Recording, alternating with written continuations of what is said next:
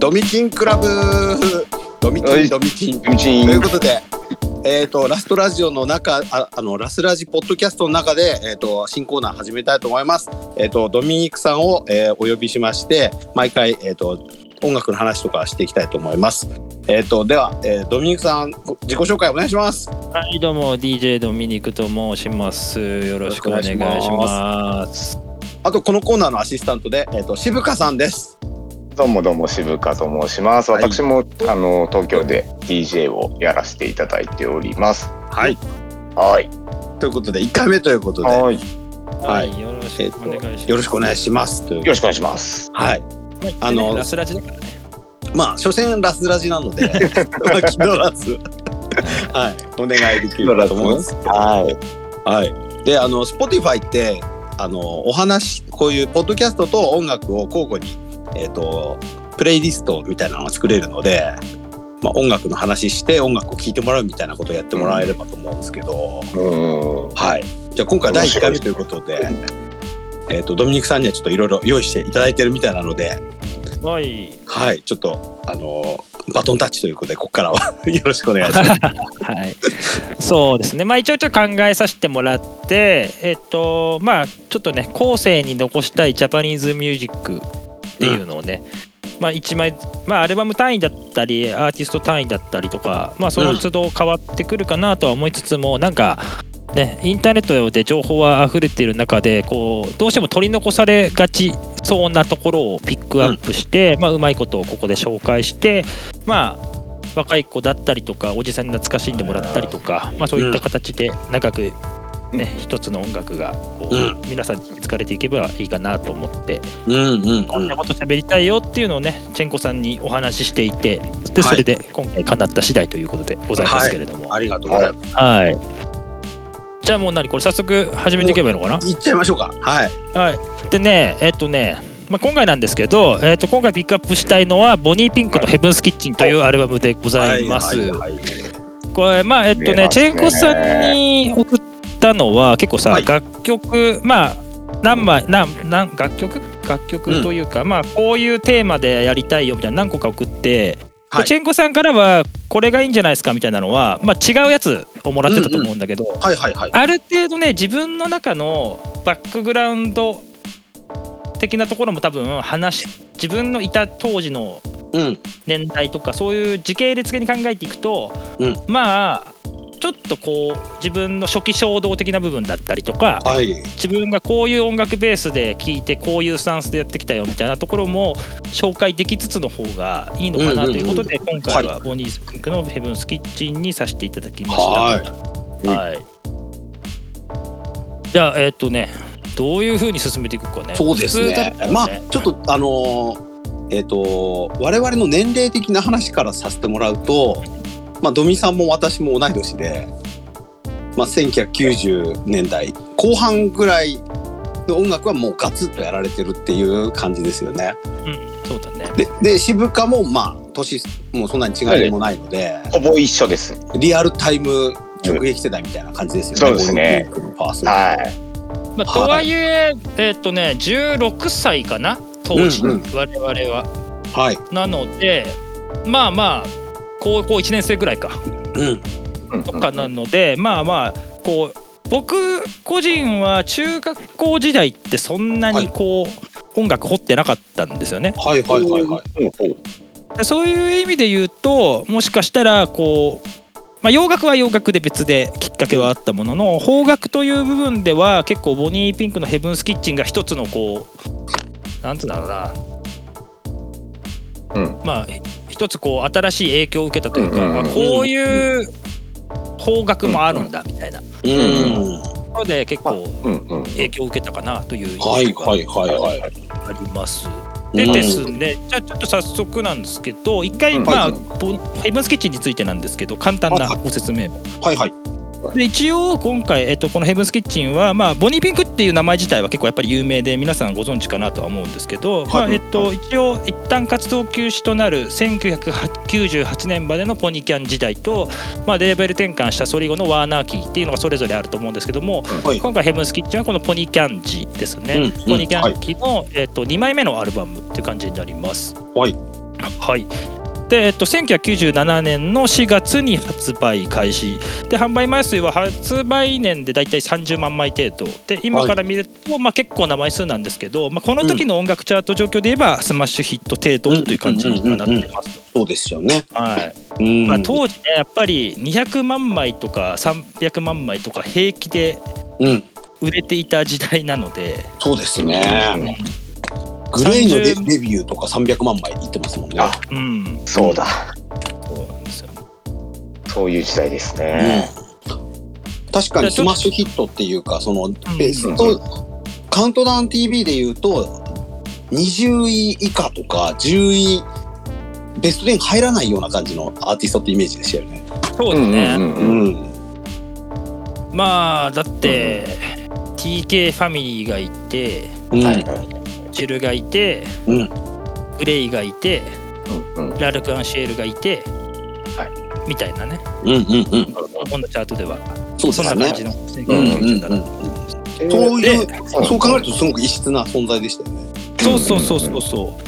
でまあその辺のね話をこう掘り下げられればなと思っていてはいはいはい。じゃあまあ1997年ってまあど音楽的にどうだったのっていう話を先にさせていただきたいなと思うんですけど、うんまあこれはね僕と高千子も渋川僕もかんもうすごく関係することなんですけども、はい。まあ第1回フジロックフェスティバル開催と。はいはいはいはい。そうですね。でまあこれが一応世界的に見るとオルタナの終わりの始まりと言われているタイミングでもあるんですけれどもまあまず一旦ねこのフジロックの話をちょっとしたいと思います。はい。はいはいでえっとちょっと僕が書いた説明書き通りになぞるんですが、はいまあえっと第1回フジロックフェスティバルは、えっと、レッチリー、グリーンデイ、レイジ、えー、エフェクスツイン、フーファイターズ、まあ、シブアタック、プロディなどが出演、まあ、ちなみに残念ながら2日目は台風で中止したという形なんですけれども、はいやっぱりこのフジロックフェスティバルをやれる環境というのが日本にある意味整ったタイミングではあったと。うん。でそれはどういうことかというと、まあ、洋楽志向のファンのコミュニティがまあ成立したっていうのが、まあ、一つ大きなところなのかなとは思ってます。うん。はいでまあ、逆にそのそういった中でこう日本では割とオルタナ人気みたいなものがドンと来たタイミングだとは思うんですけど、まあ、残念ながらサウンドガーデンダイナソージュニアマイブラとかっていう、まあ、代表格がそれぞれ解散していくっていうタイミングだったりもし。で、えっと、ねレディオヘッドの OK コンピューターがリリースされますと。うんうん。はい。うん。でまあ、そういった中ですごくセンセーショナルな出来事がありつつ、まあ、ブラーのデモアルバムよくブリットポップが死んだとうんうんうん。いったタイミングでもありましてでそのタイミングで入れ替わるように、まあ、ビッグビートが優勢を迎える始める時かな、うんうんうん。ボーイスリムとかがねこう97年はあのケミカルブラザーズのセカンドとプロディジーのあのカニのアルバムと、はいはいはい、あとそのと次の年にアンダーワールドのサードが出たりで、うん、その手のそのダンスミュージック出揃った年でもあるみたいな。そうだよねだから、うんうんロックンロールの系譜がこう沈んでいくタイミングでもある。うんうん。実はそうですね。うんうん。そういった時期になってます。はい。で、まあ、逆に日本のチャートっていうのは、まあ、先ほども説明した通りなんですけどもすごく商業的な部分でのシーンが活発化していて、まあうん。うんなんて言うんだろうな、まあ、メジャーなタイトルというものが出て、まあ、そういうのが時代を席巻していたというところになってますと。で多分その、まあ、このシーンが、まあ、やっぱりすごく長かったかなという印象があって。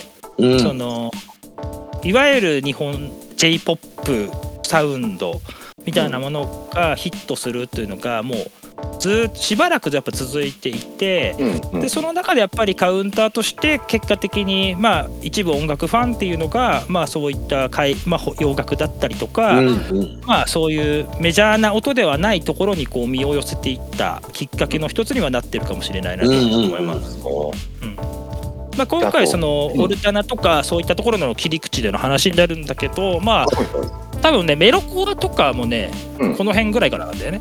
うんそうです。ね。ジャパニーズパンクシーンうんうん。はい。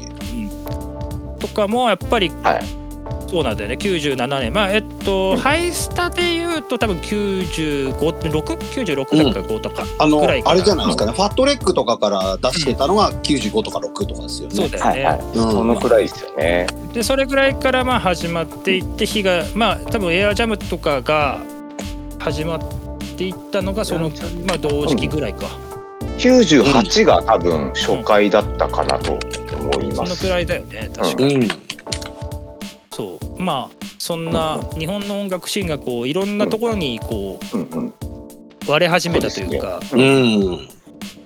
あと97年。ああ、すいません。97年だと、あのいわゆる97年組って言われてる日本のオルタナ系のバンドが出てくるっていう、はい。洋楽に影響を与え、あ、あのもらって、えっ、と独自っぽい。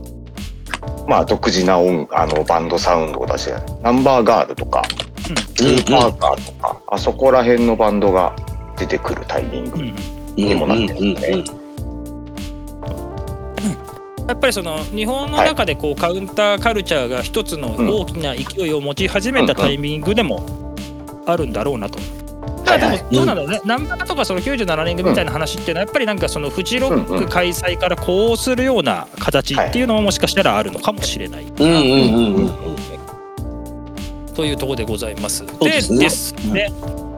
でこのオルタナってとこだけ切り取って説明してしまうとなんですけど、うんまあ日本の、まあ、オルタナでかつこう一つのジャンルとして形成されていたものっていうと、はい。まあオルタナの中に入れてしまっていいかどうかっていうのは置いといて、まあ、やっぱり渋谷系っていう単語が僕の中では一つはいはい。キーワードの一つとしてあるんですけれども、はい。えっとこのまあ渋谷系について簡単に。まあ、言っていくと97年だと、まあ、もう渋谷系自体は、えっと、基本的には94年、まあ、90年代の初頭から始まって93年、うん94年ぐらいで潮目を迎えていくような感じにはなります。はいで97年だと実際もうコーネリアスがファンタズマをリリースしているタイミングなので、もう渋谷系というところからは少し外れていくそうですね。時代にはあるんだよね。うん。ただまあ名残としてのところは残っていて、まあ、クルーエルとかエスカレーターレコードといった形でまあレーベルだったりとかレコード屋さん文化だったりとか経営的には引き継がれていたと、はい。そういう流れではあったんだよね、とでまあその当時、えっとまあ、やっとこれでボリーピークのところにかすっていける話になる。はいはいはいはい。でその時に結構やっぱりヒットを飛ばしてまあ有名になったところで言うとそのカーディガンズとか、はい。クラウドベリージャムっていうバンド、はい。えっとスウェーデンのスウェーデンのバンドうん。ですね、はい。トーレオ・ハンソンという名プロデューサーが生み出したバンドにはなるんですけれども、はいうんうんうん。これがやっぱり昔の音じゃなくて現在進行形正統派ネオアコみたいな感じで、まあ、当時の渋谷系の人たちがやっぱり聞き逃すわけもなくという感うんじで、うんうんうん。そうですね。これまあちょっと余談にはなるんですけど梶秀樹さんが、えっとはいはい何かでも喋ってたんですけど当時レコード屋さんで勤務していたらしくてはいはい。でその時に、まあ、ライフとかが出た、えっとカーディガンズの「ライフっていうアルバムが出たと。はい。で、えっとこれって世界的にまだヒットをしていたわけではなくてどちらかというとその渋谷のレコー屋に通ってたお客さんとかレコー屋の店員とかが、まあすごくパワープッシュしているような状態で日本発信でカーディガンズっていうのは割とヒットしたみたいなんですようね。ーん、そうだったんですね。うんうん。あの俗に言うビッグインジャパン的なやつですね。そうそうそうそうそうそう。うんうん。でそれがまあ一番最初できっかけになってその後イギリスでシングルカットでカーニバル、えっと、ライフに収録されてる1曲目のカーニバルという曲がはいはいはい。カーニバル、しこたま MTV で流れてましたもんね。そうそうそれがヒットしてでその翌年に「あのラブフール」っていう超絶ヒット曲があるんですけど、はいそれはまあ、映画のロミジュリ「ロミジュリエット」という映画で挿入歌として起用された曲あ、がそうでしたっけ？そうそうそうそうそう。はでそれがやっぱり。もう一気に、まあ、世界中にブレイクした瞬間という形になってます。なるほど。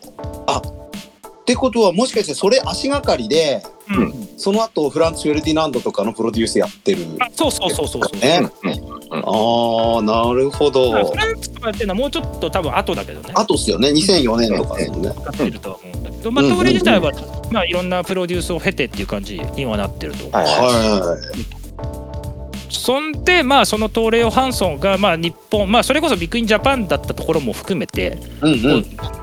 日本のレコード会社がトーレオ・ハンソンと契約をすると。はい。うん形でまあ日本に来るんですが、はい。えっと、その時に日本でプロデュースしたというのが3組いますと。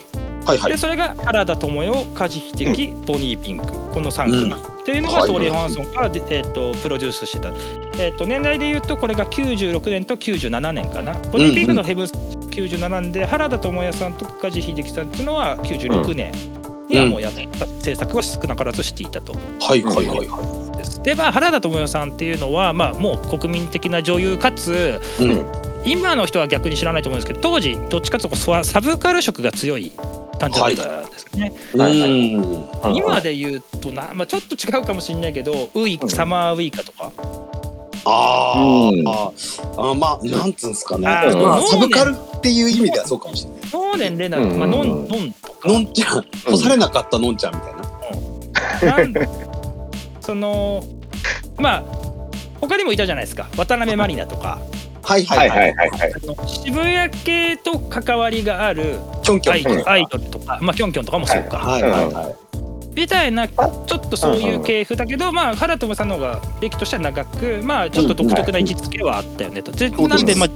うんまうん。あ、実際鈴木圭一さんがプロデュースしてたりとかっていうこともあるはいはがまあまあそういった一定のこう、ヒットチャートというところではないアプローチのまあアーティスト的な活動もしていたそういう印象ありますね。はあとまあ梶秀樹っていうのはまあ渋谷系の代表格としてまあすでに人気をしていまあ人気を博していた方で、まあ梶秀樹さんの出演はねまたそのうちするとして、い。まあまあ渋谷系の代表格フリッパーズとまあ並び立つ、うんうんザ王子様でございます。うんうんうん。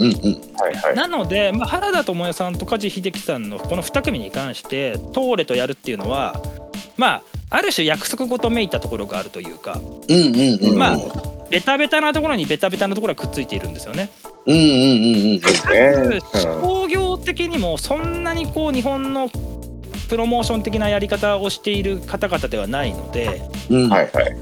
正直僕もその当時の記憶としてそんなに印象としてトーレがプロデュースしてるうんでこの2人がこうやってリリースしたみたいな印象は残念ながらないんですよ。うんうんうんうん。うんどっちかっていうと後々あやってたんだみたいな感じで知っああたなるほどなるほど。逆に知ってましたお知ってました。あ俺そうでうん。C あの CD 雑誌ってあったじゃないですか。はいはいはいはい CD データとか What's in とかでしたっけ？はいはいはいはあれ舐めるように見てたので、あそれで知ってますよね。いなるほどね。うん。僕はバウンスを舐めるように見てました。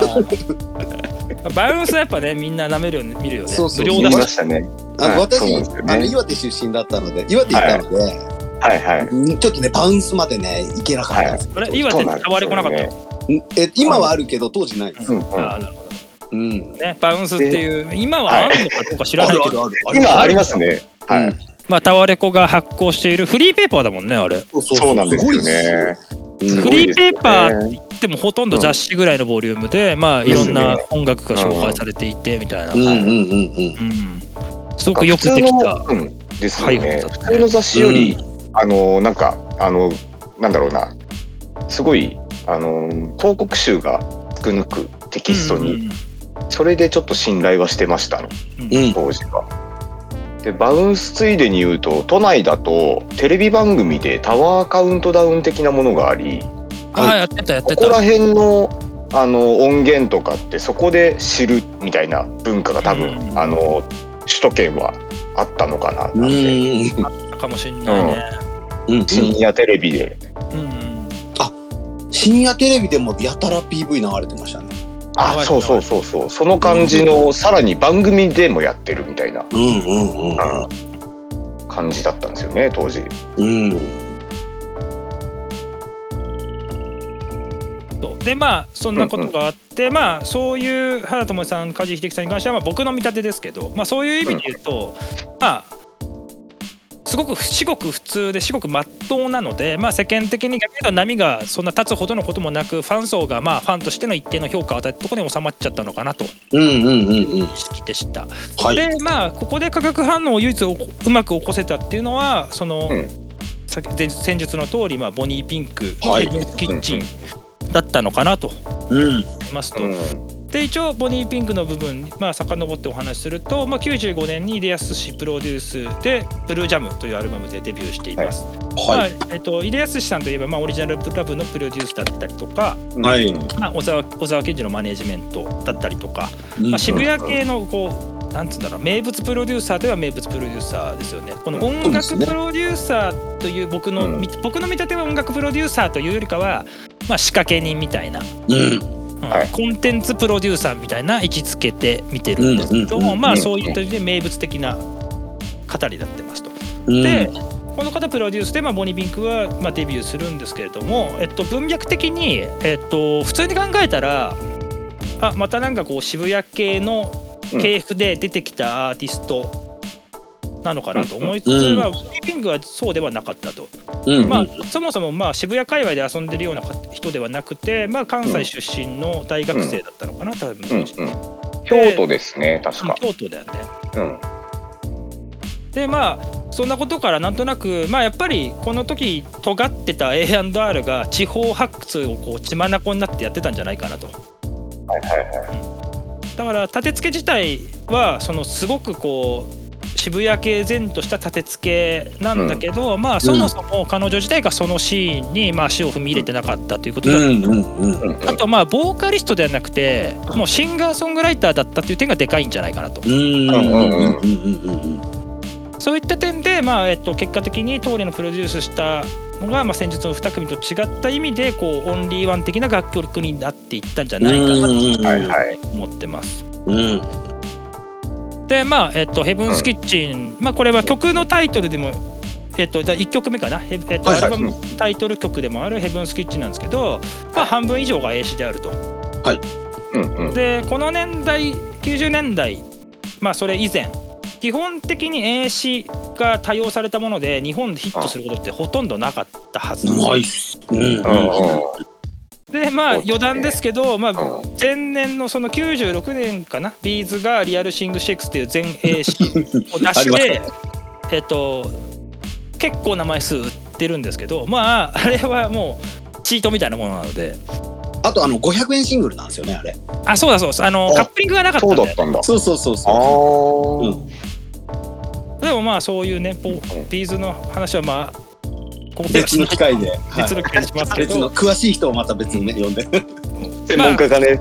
相当な意欲作ではあったんじゃないかなっていうでうんビーズがそれをやったから売れたっていうのはあったとしてもうんうん。他にこの名前がそんなに世の中的に出ていない方が半分英詞みたいなところでやってそんなにヒットするってことはまあい今までなかったんじゃないかなと。うん。であと音的な話になるんですけど結局トーレがやってっていうプロデュースを考えるとその先日しゃべった原田さんとか梶秀樹さんの楽曲を聴いていただければと思うんですけど、はいはい。まあそのそれこそカーディガンズクラウドペリージャムとかの系譜の音なんですよね。うんうんうん。うんうん。でもボニーピンクと組んだこの「ヘブンス・キッチン」ってアルバムに対して言うとネオアコの系譜よりかは完全にオルタナないかなと。でかつ j p o p 的なよあの非常にこう j p o p で当たり前になっているそのいわゆる AB サビ構成とかではなくて、うんうんワンプスワンフックだったりっていう曲も結構多くて、うんうんうん。まあ結構珍しいというかそんなヒットチャートに上がるような曲ではなかったんじゃないかな。でそれはやっぱりビート的な部分でも、えっとすごく結構スローな曲が多いんですよね。うんうんうん。で音数も少ないと。うん。でそういった中でなんか本当に僕の中ではこうジャパニーズオルタナティブの引き出しに入ってもいいんじゃないかなという。一枚になっていた印象があります。はいはいはい。なんかオルタナっていうところでちょっと今思いついたんですけど、うんうんうん。そういえばこのバランス感覚ってベックに近いような気が。はいはい僕も思った。ヘブンズキッチンってところで気づけばよかったんですけど、なんかそういうケミストリーが生まれてたかもしれないですうね。んうんまあもしかしたらそもそも本人が好きだった可能性もあるしね。ああ、そうかもしれないですね。落としどころとしてベックっつうのがあったかもしれないです。うんはいはうん。オーティレイが 96? あ、うん7でしたっけ？うんうん。だってもう多分もう98年になるとセックスローズとか出ちゃいますよね。そうですね。うん。あ、あれあだ。じゃあもう、メローゴールドとかは出てる状態ですよね。もう出てる、出てるうんそうですよね。うん。いうんうん。や確かに、ボニーピンクなんか、不思議な存在ですね。そうそうなんでまあそういった意味で、まあ、僕的にまとめると、うんうんまあ結果的に、まあ非常にブルージーなうんロックが、ロックのアルバムだったんじゃないかなと。うんうんうんうんうんであとね見た目もやっぱりうん。当時多分本人そんなに多分テレビ出演とかしてないんだけど、まあ、ジはいはいャケが何よりかっこよかったんですよ。うん。うんうん。うん。もうなんかちょっと油絵みたいな発色で、まあ、本人の頭の方からこう髪の毛がねピンクピンクというか赤か。な、はい。で、うん。まうんうん。あ顔もはっきり映ってないようなアルバムなんだけど、まあ、うんすごくかっこいいアルバムで、まあ、持っているそこの所有欲みたいなところも満たせるし。でやっぱりなんつうんだろうなそのヒットチャート全盛時代にこういうのが分かる俺少しかっこいいんじゃないかみたいな。それはね、ありますよね。というところでね、まあ、はいうんでまあ、総括していくと、まあ、こういったスタンスの楽曲がヒットするっていうのは正直タイこのタイミングで言うと珍しいし売れた理由は正直そんなはっきりしないんですよね。はいはいはいはい。うんうんただまあその商業的な音楽っていうのはすごく非常に蔓延化してマンネリ化が進んでいった中で、まあ、一つの清涼剤的にこう実はみんなどっかでうん。ちょっと違うアプローチの音楽。だけど洋楽にもこう洋楽には少し抵抗がある。みたいな人たちがこうん。う少し受け皿になった部分があるんじゃないかなと。だからまあ FM とかを筆頭にヘビーローテーションされていって結果的にそれが成立につながっていったんじゃないかなというふうに思ってます。うんうんうんうん。なんかその後ドラゴンアッシュとか宇多田ヒカルとか、もうもうより洋楽志向のあるアーティストがヒットするんですけど、これもなんか本当にあのなんていうんですかね振りになってるっていうかい入り口みたいな感じがそうだね。今で今と思えば、うん、なんかねドラゴンアッシュとか宇多田ヒカルって俺の中で言うとバックグラウンドがしっかりしすぎてるっていうかうんうんうん。ルあー。ツが見えるじゃない？うん。うんうんうん。なんかねボニービッグってねあんまルーツ見えないんだよね。そうですね。謎ですよね。確かにわかんないですね。うんうんうん。うん。まあだからオルタナって言っちゃう部分もあるんだけど。うんうんうん。なんかねなんか釈然としない部分はあるんだよね。なんか、うんそうですね。うん。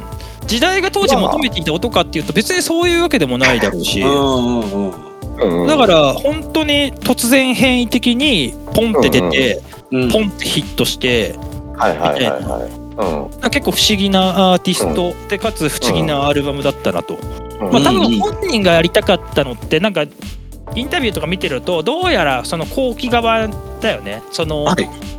おーあ、ワーナーにそうなんこうしてですか。からうんうん。の方がまあだから今のボニーピンクたちかな、ポッポップスでちょっとある、うんうん。うんうんうんあのうん。うんの要素が入っててみたいな。まあこれはアメリカに滞在してたタイミングとかもあるから、まあまあ、はい。そういう影響感もあるのかもしれない、うん。うんねいわゆるその、うん、あのセンスの良い OL が聴く音楽みたいなところの方をやりたかったんですね。そうそうそうそうそうう多ーん。なんかそのここはちょっと意外ですね。でちょっうんとその、無理がそういう自分がややりたいこととずれていった中で活動休止みたいになってる、しレベルが変わあってるんだよねそうなんですね。ーあとあのうんうん。あ頭の色もちょっとこうあそうそうそうあそうねあのやっぱ嫌だったのかなってちょっとあ頭皮頭皮がね多分だいぶ痛かったんじゃない、一回ブリーチしないといけないですからね。うん、あの色発色にするには。当時はそういう頭の髪の色も含めてすごくブランディングをガチガチにややってたっていう感じなんですかね。うんなるほどね。なんか気になってきましたね。この初期のボニーピークの。でまあそうそう、でまあそんな感じで僕としては結構その突然変異的に生まれたうんうん。日本という土壌ではなかなか珍しいタイプのうんアーティストなんじゃないかなと、はうんうんでいはい。まあ皆さんにこうね聞いていただきたいなとうん。思って、まあ、今回これをピックアップしましたと。はい。いうありが感じでごとうございます。はい。長さ的にもなんかちょうどいい感じだと思います。うんうんはい。じゃああとはちょっとあの話の中に出てきた楽曲とかをこう、うんうん。うまく入れたプレイリストをちょっと作ってみようと思うので、はい。うん、ちょっと音楽聴きながらこの話を聞いていただくとうんうん。より面白いのかもしれないと、そうですね。うん、いう感じはい。あ、おーい。じゃあちょっと1回目からちょっと内容が濃いドミチンクラブ まあ、あと一気に喋りすぎたよね。多分もしこう俺から多分そっちの二人に話振って質問した方が良かったかもしれない。いやまあこれからちょっといろいろやっていきましょうん。う。うん、このなんか講義スタイルもありだと思いますよ。こそうっすね。うん。全然ね、講義スタイルになっちゃったからね。でもなんかね結構そうやってった方がねいいっすようん変に長くなったりするし、あああ、そうそうそうそうそう。うん。だから今回はこんな感じで、ありますねはい、はいはい。ありがとうございました。あありがとうございます。気候。ボニーピンク気候。